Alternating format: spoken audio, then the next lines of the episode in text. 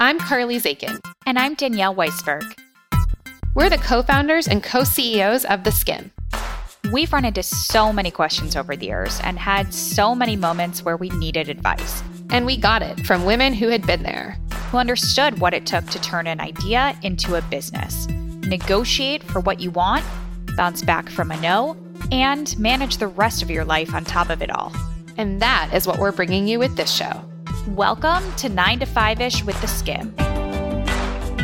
This is the podcast where we help you navigate the highs and the lows at work by talking to the smartest leaders we know. like Whitney Wolf Hurd, founder and CEO of Bumble, who knows a thing or 20 about starting a business. At the time, everyone thought I was crazy, but the no's are very motivating to me. And Gail King, who's a pro at knowing her worth at work. You in your own mind have to figure out what you want, what you will accept, and what you won't accept, and be prepared to walk away if they're not going to meet what you want. Follow 9 to 5 ish wherever you get your podcasts and catch new episodes every Wednesday.